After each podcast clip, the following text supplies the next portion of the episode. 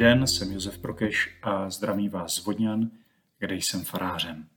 A dnes vás zvu na malé zamyšlení nad evangeliem 23. neděle v mezidobí. Konkrétně nad jedním tématem, které toto evangelium přináší. A to bratrské napomínání nebo kritika. A to zamyšlení bych otevřel s papežem Františkem, který v evangelii Gaudium říká, že jednota má převahu nad konfliktem. A po tomto výroku, který eh, zazní v tom jeho textu, tak eh, to začne víc rozebírat. A říká, že konflikt prostě je. A my ho nemůžeme zastírat nebo ignorovat. Ale můžeme s ním naložit nějakým způsobem. František konkrétně jmenuje tři způsoby a ty první dva z nich jsou takové mezní a neúplně šťastné. První je, že budu dělat jako že nic. To možná známe i v našich komunitách, možná i v církvi. To se přece nepatří, abychom se dohadovali o věcech, které jsou mezi námi nějak sporné. Tak raději budeme dělat, že se nic neděje. František ale ukazuje, že to je varianta, která nás potom vede vlastně k velké lhostejnosti. Já se o toho druhého přestávám zajímat. Prostě si žiju podle svého a nechci do něj narážet, tak tak nějak už nežiju s ním, ale začnu žít vedle něj. Druhá varianta, která není úplně šťastná a kterou jistě také velmi dobře známe z našeho života, je v tom konfliktu nějak uvíznout. František tam moc hezky říká, že můžeme ztratit horizont společné cesty. Najednou začnu zapomínat na to, že jsou tady mnohem větší věci, nebo začnu, ke kterým jdeme, nebo začnu zapomínat na takové to první nadšení, které mě přivedlo k tomu, že jsem s tímto člověkem, s touto komunitou do něčeho společného vyrazil. A teď už vidím jenom ten balvan, který se nám postavil na naší cestě, do kterého narážíme a neřeším vůbec nic jiného, jenom ten balvan, jenom ten konflikt. Všechno ostatní přestalo existovat. Pokud to takto vyhrotím, František říká, že vlastně není z toho cesta ven jednota se stává nemožnou. Třetí varianta je ochota snášet konflikt, řešit ho a přetvořit na spojující článek nového procesu. To znamená, ho přijmu, vezmu ho jako fakt a snažím se ho nějakým tvůrčím způsobem využít k tomu, abychom za tím konfliktem byli silnější, aby se spustil proces, který nás ještě víc spojí. O tom také vlastně tedy mluví to evangelium dnešní nebo této neděle. Matouš v 18. kapitole mluví o bratrském napomínání. Jasně z toho vyplývá, že není ideální, když není ideálem nevidět zlo druhého člověka, ale také rozhodně není ideálem to vyhrotit. Říct si to sice nějak pravdivě, ale tak tvrdě, že se vlastně to společenství rozbije.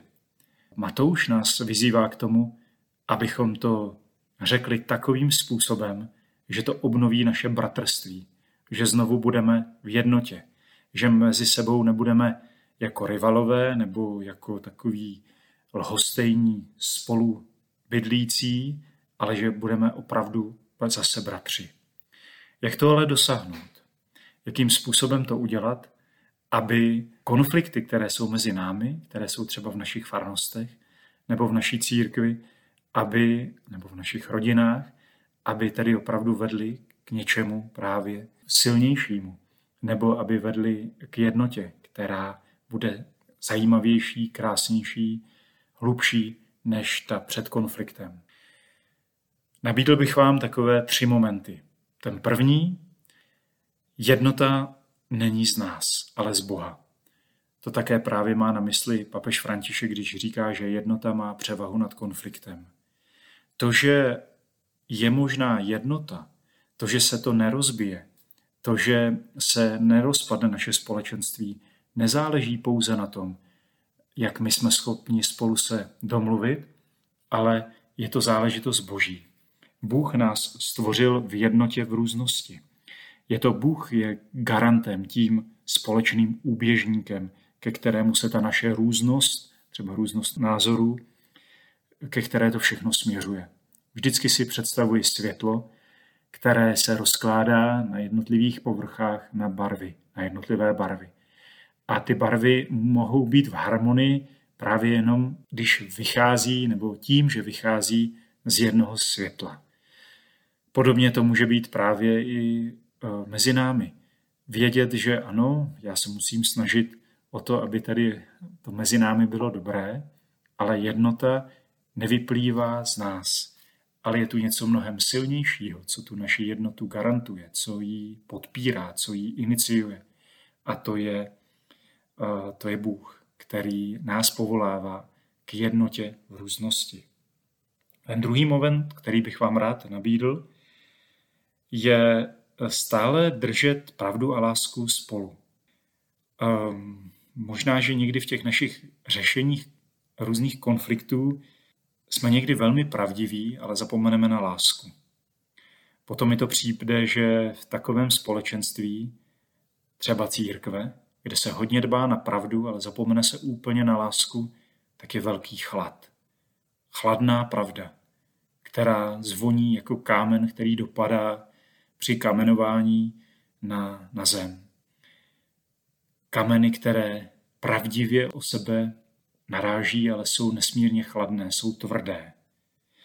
A nebo naopak mohu zapomenout na pravdu ve jménu lásky. Já toho druhého mám rád, tak mu přece nemůžu říkat nějakou nepříjemnou pravdu. Pak mi přijde, že ta láska je taková fasádní, je vnitřně nepravdivá. Na první pohled se to zdá všechno s úsměvem, všechno v pořádku ale neproniká to do, víc do hloubky. Nějak se snažit pořád držet pravdu a lásku pohromadě, nestratit ani jedno z toho. A třetí, zdá se mi, že musíme hledat konkrétní cesty, vytvářet konkrétní prostory, konkrétní situace, kde je možné právě vyslovit kritiku v lásce a v pravdě.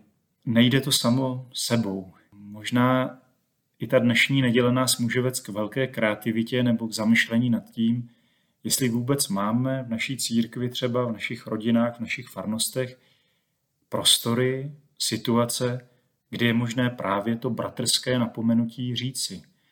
Jestli jsem schopný vytvářet nebo jsme schopni vytvářet prostředí, kde jsem dobře kritizovatelný, kde je dobré a snadné relativně snadné nebo co nejvíce snadné, co nejvíce ulehčené, říci mi nepříjemné věci, kritiku a říci mi to s láskou a v pravdě.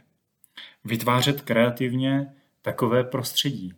To v církvi vždycky se nějakým způsobem vlastně pěstovalo. Vidíme to třeba v různých mnížských komunitách. A mě tím bylo vždycky, v tom byly inspirací studenti, které jsem doprovázel na Biskupském gymnáziu v Českých Budějovicích, když jsme jezdili na nějaké společné kurzy, tak večer jsme vždycky podávali svíčku a mohli jsme si právě mezi sebou vyříkávat věci, které třeba v té třídě byly těžké. A na mě jako spirituálovi bylo právě vytváření prostředí, které bude plné lásky, které nebude zraňující, které bude co nejvíce šetrné. A musím říct si, že mi bylo opravdu velkou inspirací, jak ti mladé, mladí lidé to dokázali. Jak dokázali otvírat věci, které třeba pro ně byly důležité, byly těžké, ale a byly dlouho mezi nimi nevyslovené.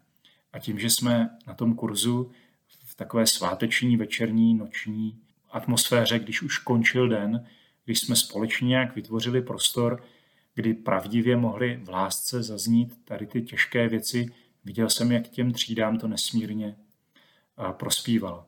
A mladí lidé jsou samozřejmě více odvážní a přesto potřebovali, třeba po několika letech už společného soužití v té třídě, pomoci vytvořit takový prostor bratrského napomenutí, napomínání, bratrského vyříkávání. A tak možná to může být dnešní evangelium opravdu pobídkou zkusit e, vidět a vymýšlet, vytvářet prostředí, kde si můžeme říci nepříjemné věci.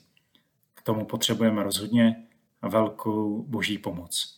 Tak ať nám k tomu Bůh žehná, ať naše církev je opravdu místem, kde si dokážeme v pravdě a v lásce, kde se dokážeme bratrsky napomínat. Ať nám k tomu Pán žehná. Přeju vám hezkou neděli. Podcast u Ambonu pro vás připravuje Fortna. Slovo na všední i sváteční dny najdete každé pondělí a pátek na Fortna EU a na Spotify.